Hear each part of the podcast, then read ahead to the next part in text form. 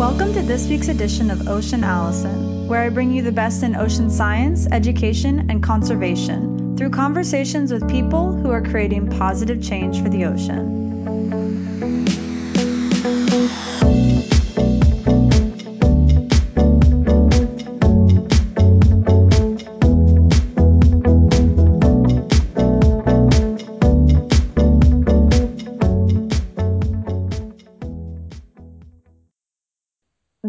Ocean advocate is Kyle Thiermann. Kyle is a pro surfer documenting and providing solutions to environmental and social issues around the world with his initiative Surfing for Change. Hi, Kyle. Welcome to the show. Thanks for having me. Very excited to talk with you today, but I want to first give a shout out to Gnarly Beach Cleaner.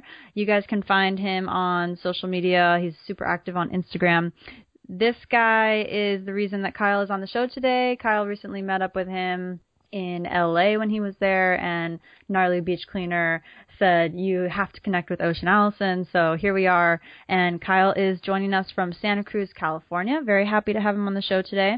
Speaking of Santa Cruz, California, Kyle, I want to ask you, what was it like growing up in kind of the surfing mecca of the U.S. for you? Well, I grew up on both the east side and the west side, which is kind of an interesting upbringing. When I was young, my parents got divorced. My mom moved to Steamer Lane, and my dad moved to Pleasure Point. So I would keep my blue wetsuits on the east side and my red wetsuits on the west side. but it's kind of interesting, right? Because Santa Cruz is five miles from the west side to the east side, but most surfers will only surf the east side if they're from the east side, and most surfers on the west side will only surf those waves. But half of the waves that are the best in town are on either the east side or the west side. So I kind of got the best of both worlds in terms of being able to kind of slip into both lineups. And so, how was the ocean an influential part of your life thus far? It's almost hard to talk about how the ocean is influential in my life because I'm in the ocean so much and I've been in the ocean for so long. It almost just feels like it's such a big part of me that it's almost hard to separate it. But I mean, the ocean is where I've gained all of my friend groups. Some of my earliest friends I met surfing. Uh, it's where I get my exercise. It's where I challenge myself on a day to day basis from trying to surf a longboard and hang 10 to surfing a big wave up at Mavericks or something. You know, it's, it's just this constant feedback loop for life. Not to get too deep too quick, but I I just love surfing. I love the ocean. I can't imagine ever not living on the coast. And just in the last couple of years, I've gotten really interested in spearfishing too, because Santa Cruz we have some good kelp forests and we get a lot of rockfish and lingcod, and that's opened up a whole new world to me. Going down, diving on a breath, and exploring this whole other world. It's interesting because you can surf your entire life, but you don't actually see the bottom of the ocean if you're in a place like California where we have murkier water than a place like Hawaii or Tahiti, right, where you can actually see the fish and you can see the the reef. When you're surfing in Santa Cruz, there are fish swimming below you the whole time, but you're not going to see them, right? It's kind of they're these dark rock fish, but as soon as you go down, you dive down 20, 30 feet, and all of a sudden you're in this majestic kelp forest, and you're looking up at the sun, and there's fish swimming all around you, and that's been a really fun experience for me. Just kind of having been in the ocean my whole life, but shifting my lens and just looking at the ocean from a whole new perspective just by going 15 feet down. And it's actually gotten me a lot more interested in ocean ecosystems and oceanography and all of that whole world that, that you're in. I'm sure you could teach me a lot about. Um, there's, there is this interesting disconnect between surfers and I don't want to say ocean activism, but but ocean ecosystems because we are very immersed in the ocean. But it's interesting because an ocean scientist who works for NOAA or Scripps or something like that, it's kind of a different world than surfers are in. Surfers are very lifestyle driven, very go out, get some waves, come in. And I found that the diving community, or at least surfers who have found spearfishing, are much more engaged because you actually see fish populations firsthand. Whereas as a surfer, unless you're diving and fishing a lot, you don't really see that. But it's something that needs to shift for sure because surfers are absolutely on the front lines. They have this huge megaphone to talk about ocean issues like ocean acidification or overfishing or all these kinds of issues that, that we talk about. But sometimes it's interesting because all it takes is going 15 feet below to see that whole world. Yeah, I, I've heard it put explore the world beneath your board, and I think you're spot on in saying that there is sometimes a disconnect. And, and for me personally, I love diving and snorkeling and I also love surfing. So sometimes I wish I could kind of do both at the same time, you know, when you're waiting for a wave, have your mask and you can do both. Obviously it's not very functional, but uh it's definitely great that you're exploring the underwater world as well as surfing and you're kind of just connecting to the ocean in any way possible. To kind of get back to surfing a little bit, you are a pro surfer. and you have a number of different sponsors like Clif Bar and Patagonia. Uh, what does it mean to you to be a pro surfer? What does it mean to be a pro surfer? Um, I'm basically a glorified t-shirt salesman. unless you're on the the World Surf League and you're in the top 32, uh, and, and you're like me, which is would be defined as a professional free surfer, you're a glorified t-shirt salesman. That being said, I have chosen to work with companies like Patagonia. Um, I actually don't surf for Clif Bar anymore. Patagonia started making food recently. They're making uh, some great food now and really challenging our food systems. Yvon Chouinard is moving on to his next endeavor now that he's been working on clothes for such a long time. They're they're developing as sustainable, high quality food as possible. So the the companies that I get to work with, like Patagonia, are much more message driven than a lot of other companies. It's not just about selling a bathing suit and convincing its customers that you need a new bathing suit every single season they're much more focused on like, hey, if you get this, you're going to have it forever.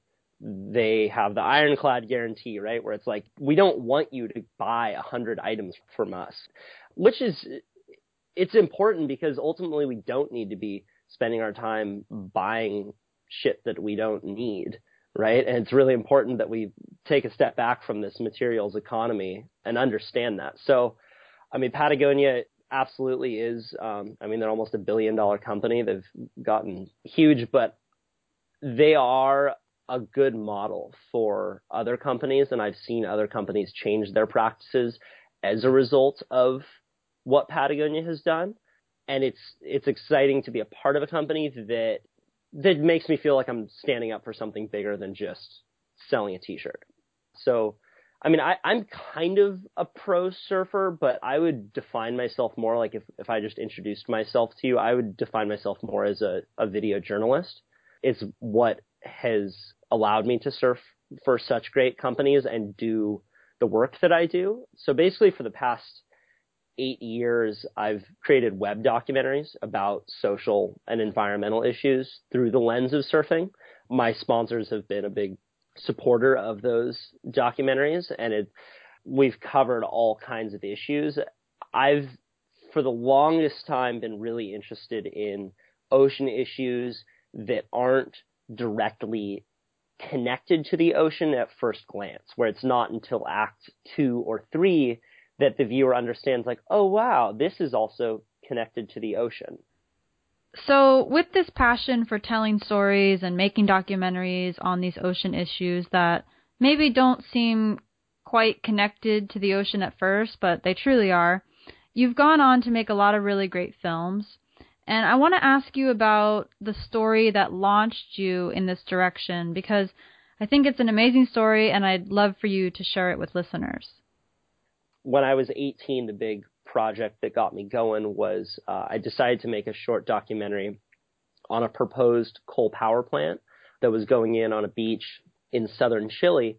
All the locals were against it, all the fishermen were against it, but big money mixed with big government was putting this coal plant right on the beach so that ocean water um, would be sucked in to cool the machinery and then spit back out. The whole ecosystem was going to suffer as a result of it.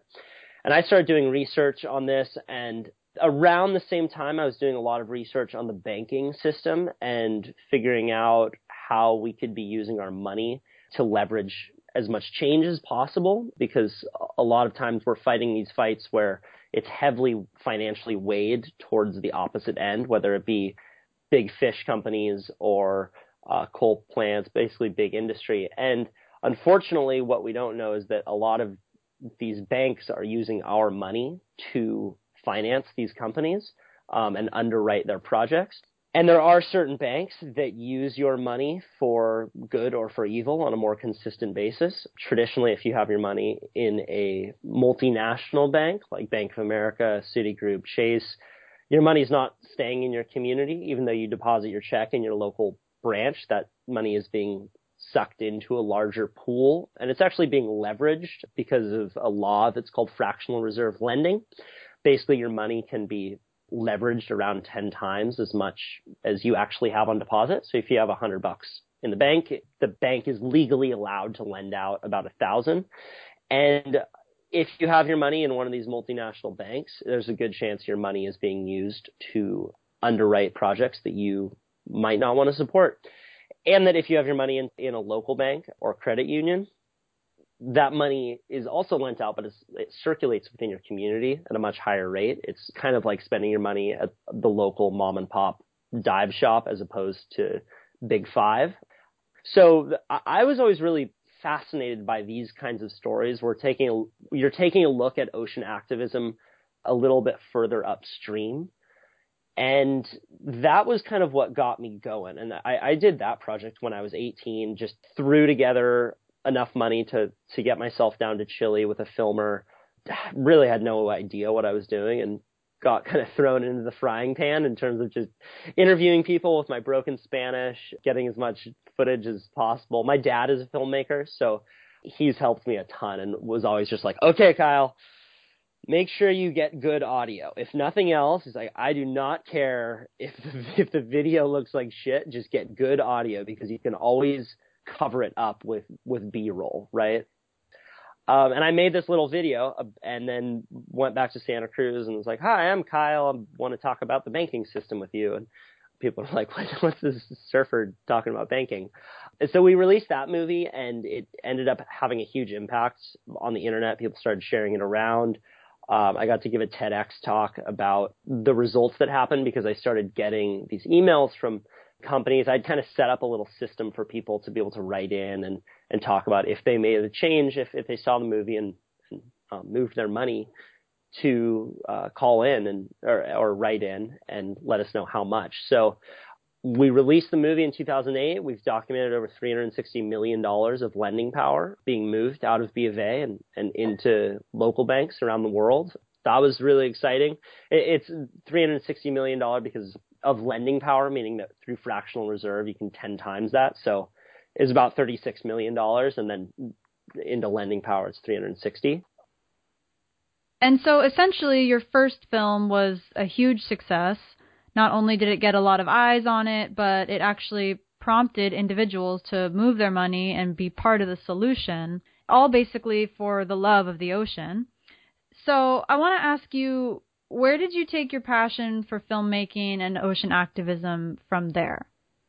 Ultimately, it's it's just been a road of of natural curiosity and kind of moving from one thing to the next within my realm of the ocean. You know, I mean, for whatever reason, I was lucky enough to be born in a place like Santa Cruz, grow up in the ocean, have access to uh, a video camera because my dad, and it seriously from there is just about asking questions that I was interested in and then from that developing stories. So basically from 18 to 24, I started this online series called Surfing for Change. Basically, I would travel to different surf destinations around the world and cover environmental issues and social issues. Did everything from the Indonesia trash epidemic to plastic pollution in Hawaii to the protests that have been happening in Hawaii based around the big um, agrochemical companies like Monsanto and Dow, DuPont. Covered that whole story. And it was really fun because I got a chance to work within film in a way that I was able to take on all these different roles, right? Even if you're making a mini documentary, there's there's the shooter, there's the producer, there's the host, there's there's all these people behind the scenes that you don't normally see. Even if you're making a six minute, if you see a six minute web documentary and it's well put together, you can bet there were probably four or five people involved at least in making that whole thing happen. And when I started out, I had such a such a lack of financial resources to make these films that a lot of the trips I would just go by myself. So I would have to set up the camera, ask the questions, set up the camera again, be in front of the camera, like, hi, I'm in Jeffreys Bay, South Africa, and I want to talk about this proposed nuclear power plant. But uh, looking back on it, the lack of resources that I had at that point forced me to be really effective with the roles that I played and learn how to play every role, right? Like I, I know how to edit now. I know how to produce and I'm a fairly good shooter. But it was a struggle for sure because I was also doing the fundraising for the films. So when it was all said and done, it would take six months to produce a six minute web documentary. And some of them would hit and get the, and get huge views, like the Indonesia trash uh, story has over a million views on YouTube. But then I would go and I would make a create a story. I did one a couple years ago called Save San Miguel that I was really proud of, but it didn't get the views for whatever reason. Like a lot of times it seriously is just about the thumbnail that you put on the video or the title, like crazy wave at Mavericks, right? Will get a hundred thousand views, but if you name it something that isn't so bombastic, it doesn't get those views. So from there, I kind of had to reflect on like, okay, what's the strategy that I want to be creating these films? Because ultimately, what I'm interested in doing is telling stories about issues that are relevant and important and people that are working to solve those issues. I'm a big believer that the solutions of tomorrow, right, are here today, but we just don't know about them yet. So that kind of pivoted into what I do now, where I, I work with Discovery Digital Network on their web documentary team as a correspondent. So I, I kind of serve as their ocean correspondent for all non-terrestrial based stories in the ocean. Something that I really love about the documentary short films that you make for Surfing for Change and that I'm sure you're continuing to use the same philosophy with your digital shorts you'll be making for Discovery Channel is that you not only document an issue, document a problem of some sector, but you really provide that solution. Like you mentioned, you really, or you at least highlight people that are creating a solution. What motivated you, even from that initial scenario that in Chile with that coal power plant and Bank of America and things like that. What motivated you and still does to really try to provide viewers with a solution that they can take? Uh, it's a good question. Probably what motivated me from the beginning was frustration. I've always been interested in, in watching documentaries. I, I'm a huge movie buff, and I find that a lot of feature length documentaries you know, they kind of tell, weave this beautiful story and this problem, and I'm emotionally engaged. I'm like, oh my god, what this is horrible. I had no idea that this was happening. What can we do?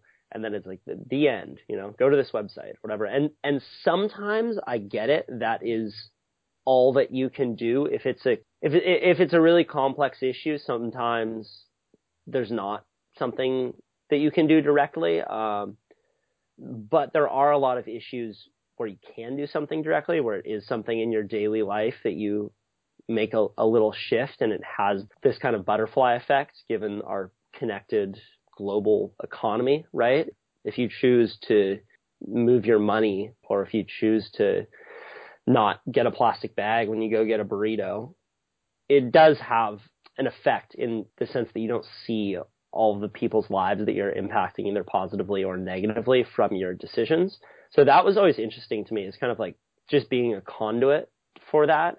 And it, it is interesting though, right? Because not all of my movies do I provide solutions and it's just different ways of storytelling. I think that way more than me trying to be the like, hey, you should do this kind of guy where, most viewers are like, dude, screw you. I have a mortgage and kids and don't try and guilt trip me, right?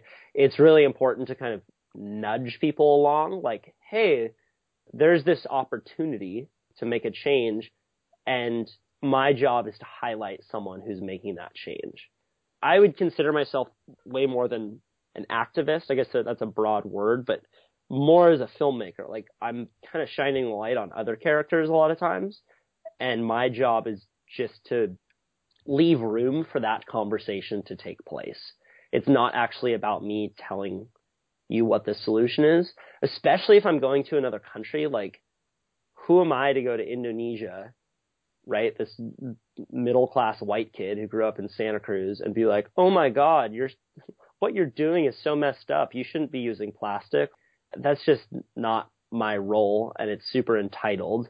So I have to be kind of more, I think I've learned to be more nuanced about that as I've gone through life. But I mean, it's whether or not you're making a film or you're just trying to, to get your friend to do change their behavior or your girlfriend to change her behavior, her boyfriend, whatever. Like, you need to be nuanced about it, right? If if you say, like, what are you doing right now? God, you're blowing it so hard. Don't you know this? They're gonna shut down and they they're not gonna want to change. I've found that if you kind of just subtly lead by example or show someone who's leading by example, behavior can shift really quickly. Yeah, and I, th- I think another interesting point to that is, for instance, with the Indonesia trash film that you made, you're not going to Indonesia and telling Indonesians that they're doing something terrible or, or you know what are you doing trying to provide them with solutions really you're you're bringing the story and the message and the activity back to people that are from Santa Cruz too, or people that are from places around the world that are just visiting Indo like you were. And I think you're providing solutions to those people. So I think that's really great. One thing I wanted to ask you about is your degree. You got a degree in green business and you also focused a bit on media and film. I know that you go to universities around the country and you speak to college kids about kind of what you do and how you've made that happen. Can you share with listeners how you took your degree, this focus topic, green business and film, and you, you've really deliberately used those things in what you're doing now. Can you can you talk about what you say to these college kids? There's I'm sure some college kids listening now as well that would love to hear it. Absolutely. So I went to an independent college. I, I did public school my whole life.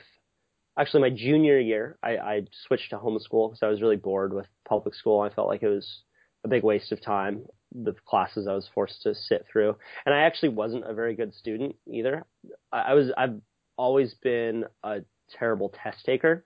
So I would get C's and you know B minuses all throughout my my high school career, and it actually was this it was this weird moment where I was talking to my mom one time when I was a junior in high school, and I just like failed a test or something like that, and she noticed that I was starting to think that I was stupid. And I was saying these things about myself like, I'm stupid. I'm not an intelligent person because I can't ace this test. And she was like, that's not true. Like you have qualities that you can give to the world that are uniquely your own and they're your strengths and you should be focusing on those. I, I have a fantastic mom who just believed in me and believed in the philosophy that you can learn, you can learn everything through anything. So she took me out of public school. It was kind of a joint decision. And I was able to focus on stories. I, I was able to focus about learning, learning about things that I was interested in for like the first time in my life. So I was learning about the ocean. I was, and, and from that, I learned about the banking system because I was interested in the ocean. And then from there, I did my junior and senior year homeschool, and then I decided to go to an independent college program called Gaia University that focuses on transformative real life learning and you can get an accredited degree by going to this university that you can do from anywhere in the world and you essentially have a lot of Skype calls with other students from around the world and it's basically focused on going out into the world and doing a real project and then documenting it all, getting feedback. It's very process focused. So that first story I did down in Chile was a story that I was doing for credit for my university. And I was forced then to do a ton of reflection after every story that I did of like, okay, either it worked out or it didn't work out, but let's talk about why. And my ability to talk about the why was how I would get my grade. There was definitely aspects of needing to really pull it together, but I've found that those skills of being able to articulate what I did wrong and why have been so useful for me today because now working in the job force, it's interesting. We really don't get that kind of feedback. Like we, we really, unless we ask for it, like, yo, dude, shoot me straight. Did that movie suck? I really need to know if my work is good or not and why. I find that so many people are, are afraid of that honest feedback and they really suffer as a result of that. And, and at my school, it was just honest feedback all the time, reflection and, and dissecting. And it was so helpful to not have it be this outcome oriented schooling that you see so often in high schools and universities now across the country, where it's, okay, I'm going to study for two days and ace this test and then forget everything I learned, which is such an unsustainable way of learning about anything it really, I find if you want to learn something and have it stick with you, it needs to be integrated learning, which I'm so, yeah. so lucky I got that chance to do that. But I mean, in terms of, you know, if you're a college student listening to this I probably wouldn't recommend, or maybe I would recommend. I don't know. I don't know how how your parents would feel about just being like, screw it, I'm going off and doing my own thing, right? But I I know that a lot of people who I talk to who are college age, they're passionate about something, they know they're passionate about something, and they're just trying to figure out ways that they can make money at it, right? It's the whole monetary thing of like you can follow your passions till the end of time, but if you're poor for your whole life, that's not that awesome an existence too. I mean, maybe it is depending but uh, the best advice that was I actually heard recently from uh, the author Malcolm Gladwell. He was on the Tim Ferriss show, which I love. Um, he was saying that if you are a college student, you should be having challenging conversations with people who challenge you and people who you like. And if you are not on a consistent basis having conversations that challenge your own ideas – and dissecting and figuring out and having an open mind with other people in college, that's a waste of your time. And I love it when someone as successful as Malcolm Gladwell says something like that because it's like, all right, right on. We just need to keep being curious about life and keep asking questions and figuring out what the better next question is to ask that will help us ultimately get to a solution. Which I mean, yeah. I, I love that you're doing this podcast, right? Because you're obviously a fantastic question asker, and it allows us to get to these parts in a conversation that you don't normally have a chance to get to in a two minute clip. And I think that you and what you've been able to do is incredibly inspiring to young people, especially those that are interested in the ocean, whether it's just something that they like to enjoy or it's something that they're really passionate about creating change for. I think that you are a great example of a way to take a passion and really look at it from all sides and create actual change. So I think people that are listening, whether they're young or old, will be incredibly inspired by, by what you're doing. So for listeners that are inspired by what Kyle is doing, uh, I will be linking to all of the ways that you can interact with, connect with, watch Kyle's videos, all that great stuff. The first place that you guys should go is kyle.surf, and this is kind of his homepage. He has links to his YouTube channel there, to all of his social media channels Facebook, Instagram, and Twitter. And uh, I will also link to his website so you guys can see all the videos that he has produced, watch them, learn from them, be inspired by them, and also see what he's posting on social media on, on more of a regular basis to to see what he's up to. So, Kyle, again, I want to thank you for all of the work that you're doing. I think that the way that you are helping the ocean through all of these different channels, such as financial channels and pollution and political and all these different ways. I think it's absolutely amazing and I definitely appreciate it. I think listeners appreciate it as well. And I also want to thank you for being on the show today. I very much so enjoyed talking to you. Yeah, thanks for having me on. Any listeners, I'd love to get in touch. I love hearing from like-minded people. So hit me up on Facebook or Instagram and um, look forward to having a conversation with you. Great. Well, thanks so much, Kyle. All right. Thank you. You just heard Kyle Thiermann, pro surfer and video journalist, documenting and providing solutions to environmental, social, and economic issues with the lens of an ocean advocate. To learn more about the topics discussed in this podcast, visit my website at AllisonRandolph.com and tune into next week's episode to hear another conversation between me and someone creating positive change for the ocean.